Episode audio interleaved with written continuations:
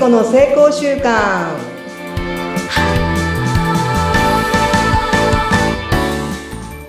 皆さんこんにちは。エンパワーメントコーチの聖子です。無意識を味方につけて目標達成を加速させるコーチングをしています。そして内閣府地域活性化伝道師林石高原町ふるさと大使 FM のパーソナリティなどもしています人や地域の天才性を目覚めさせるそんなお仕事もさせていただいていますよろしくお願いしますはーい。先週に引き続き声のちょっとトーンを上げ上げで、フリーアナウンサー、インタビューアー、研修講師、うなみきよです。よろしくお願いします。わあ、やっぱ声素敵。私なんか、私トーンがどうしても下がるんですよ。えトーン、トーンを上げていこう、トーンを今日は。そうそう。今日はちょっと上げ目でいきますか。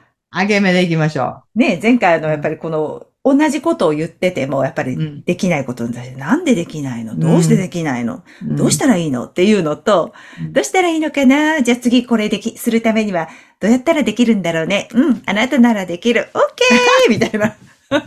こうやって言われるとどっちがいいって話を最後にしたんですよね。そうそうそうそう。なので、私は、それもね、思い込み、私は声が低いとかね、声の、あのこうそういう声が出せないと思い込んでるんで、それを外して、うん。今日もよろしくささいでございますみたいですよ、こそ。い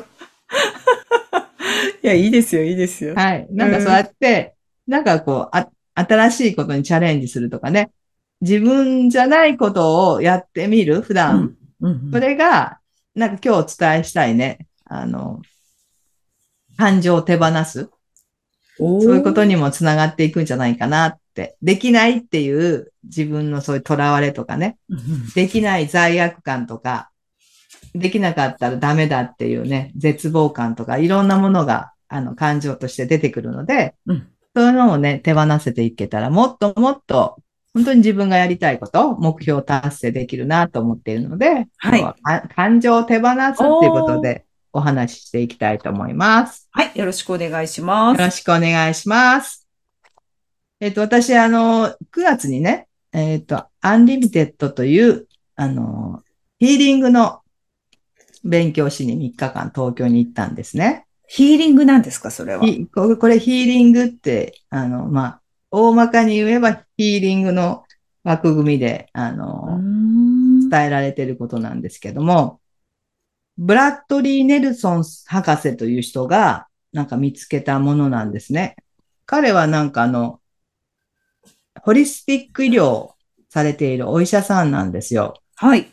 で、その中で、まあその心理療法として2007年にこうエモーションコードというなんかこう感情の、なんていうかな。うん。感情がこう、こんな感情があるよみたいな、そういうのを発見されて、それが心や体の不具合を生じさせているっていうふうに言われている。るんですよ。ええで、私たちまあいろんな体験してるじゃないですか。いいも悪いもね、いっぱい。で、その体験は忘れているけども、その感情ですよね。怖いとか、心配とか、決められないとか、フラストレーションとか、対立って、60ぐらいかな。なんかそういう、あの、感情の、あの、コードがあって、うんうん。それが潜在意識に残っていると。だから何かあった時に、その感情とつながって、こう怒りが出たり、不安が出たり、こう恥っと思ったり、無価値観だと思ったりするんですって。はい。それを解き放つ、まあ方法があるんですよ。ええあそれを学んできたんですけど、特にあの、うんうんうん近反射ってオーリングってとか聞いたことあります？あ、え、オーリングって確か相性のいいものとか、言葉がいいものだったら大事くっつくけどく、っつくけど、マイナスだと離れちゃう離れていく。その筋反射、筋肉の反射を使って、はい。その箇所とか、それがいつついたかとか、うん。それがなんか内臓に張り付いてるんですって、感情が。え、内臓に？はい、その内臓を特定して、そしてそれを、こう、磁石を使ってね、うん解放していくんですよ。まあ、こういう。こういう磁石。から、なんか体は、その、この、えっと、経絡っていう、ツボがあるんですけどね、この背骨に。はい。そこを通して、この磁石でね、解放していくってやり方なんですけどあ、そういうのがあるんだ。そうなんですようんうんうん、面な白そ。んかそそれを私、まあ実際に自分でもやったし、仲間とも一緒にやっていくと、うんなんか自分の感情が、こう、客観的に見えるようになったり、あ、この感情今出てきたなとか、ええ。あ、怒り出てきたな。でもこれって、この、この時の怒りだけじゃなくって、なんかそれに紐づいてるものがあるんじゃないかなっていうのをね、思えるようになって、じゃあ自分で外していこうとかね。へえ。そういうので、もっとなんか楽に軽やかに、それこそ、そういう感情を解放することで、結局囚われてるわけじゃん。感情、そういう感情で。で、前に進めなかったり、うんうん。なんか立ち止まったり、うん人との関係がうまくいかなくなったりっていうのが、往々にしてありませんか？あります、あります。なんか、こう、例えば言われたことに対して、あの人はすんなり受け取れるけど自分が受け取れない、なんだろう、このネックみたいなうんうんうんうん。のと。か、うん。ありますね。行動できない時とか、過去ありまして、私なんかちょっと苦手なんだよね。人がワイワイするのとかってうん思ったりとか、なんか多分そういうのは過去にあったんだろうなって思うけど、うんその調べようがないから、そうなんですよ。なんでこんなにこうみんながワイワイしてるの苦手なんだろうとかっていうのはあるんですよ。自分の中に、未だに。うんで、うん、私、コーチングの中で、うん、7歳までのうん、過去の出来事で嫌なことを振り返ってもらったりするんですよ。うん、うん。でもね、行動を思い出すのに、やっぱりね、思い出したくないっていうのがあったりして、ブロックがかかるんですよ。うん、だからそこを丁寧にこう紐解いていくんですけど、少し時間がかかったりするから、これってもっと簡単にできたらいいなってか思ってたんですよ。はい。事柄から、じその時できた感情を見て、それをひっくり返すっていうのをやるワークがあるんですけど、はい。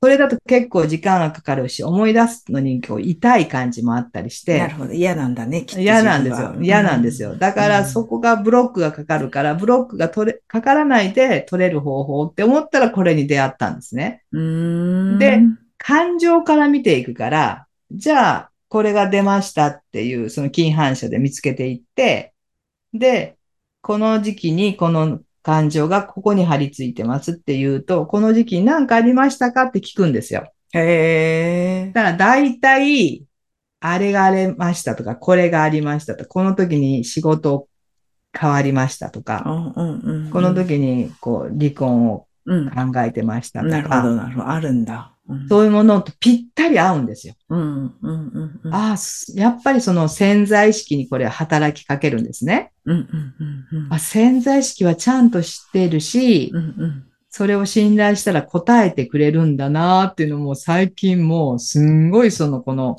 セッションを通して自分自身が体感をしてるんですよ。うんうんうん。なので、これはめっちゃいいなと思って、うん今あの無料でうん。限定100人に、あの、オンラインでもできるし、うん。から対面でもできるんですね。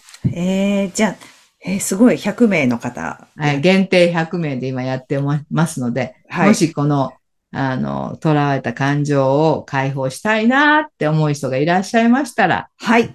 どこかの SNS から声をかけていただければ、インターネットでもね、あの、ズームでできますので、そうなんですか。はい。ななんか、え、それは聖子さんの、どこからでも入れるんですか？どこからでもそういうのが書いてあるんですか？記事が上がってるんですか？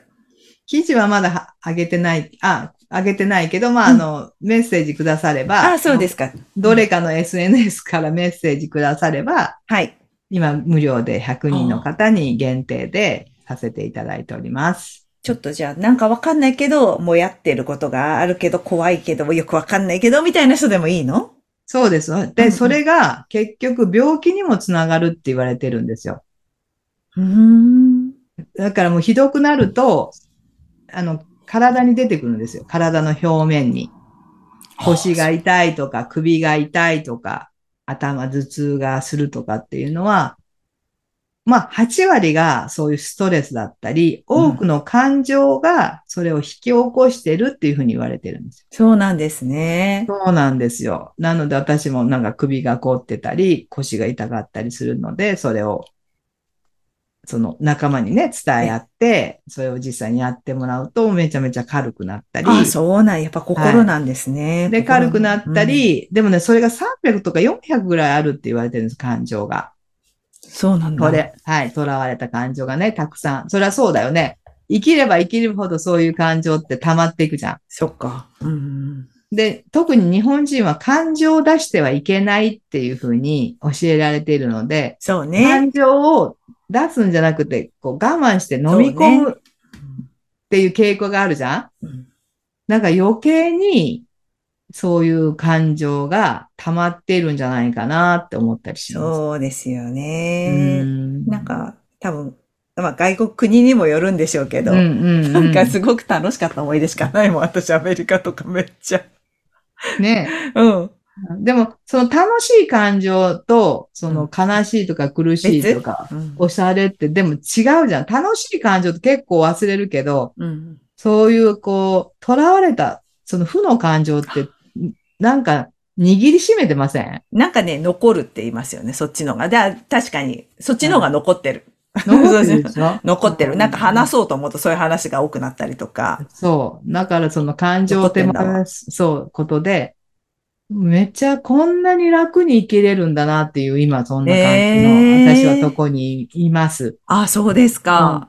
でも感じるのはすごく大事じゃない？感情を感じることは。だって人間しかないものだから。うんうんうんうん、なんか怒ってもいいし、泣いてもいいし、でもそれが自分だっていう、なんか思い込む必要もないしうん、それはその瞬間で感じただけで今はないわけじゃん。でも私も何十年前の、なんかこう、なんとなく不甲斐な感じとか無価値観みたいなのはやっぱりずーっと残ってるわけよ。うんうんうん、でもその瞬間しか感じてないものをずーっと引こずるってさ、なんか人生がもったいないなって思うよ。確かに確かにうんなんか何かしらと過去の負の話をする人がやっぱりいました。なんで今そこまた思い出すんですかみたいな。そうそうそう。いました、そういう方。すぐそこに持ってくるなと思って、なんかそれ疲れないと思ってました、ずっと。もったいないなと思って。だからそれは囚われてるわけで。囚われてますね無意識にね。そう。そう。よっぽど大きなね、事件だったんですけど、なんかちょっとかわいそうだなと思って見てる時期があった。うん。話をいつもそれで、その悲しい話から私は反らすようにしてたけど、だんだん疲れてきた。それも。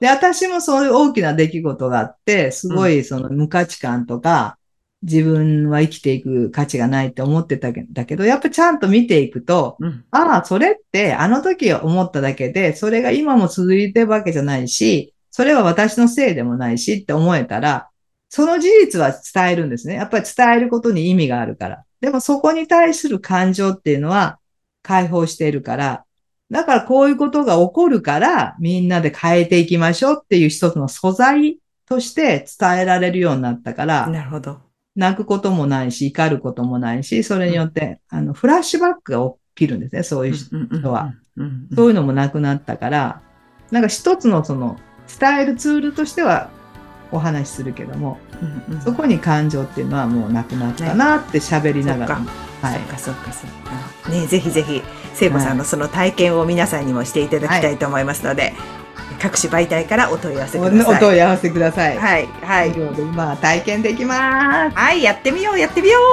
うはい。簡単簡単やってみよう。今日もありがとうございましたあ。りがとうございました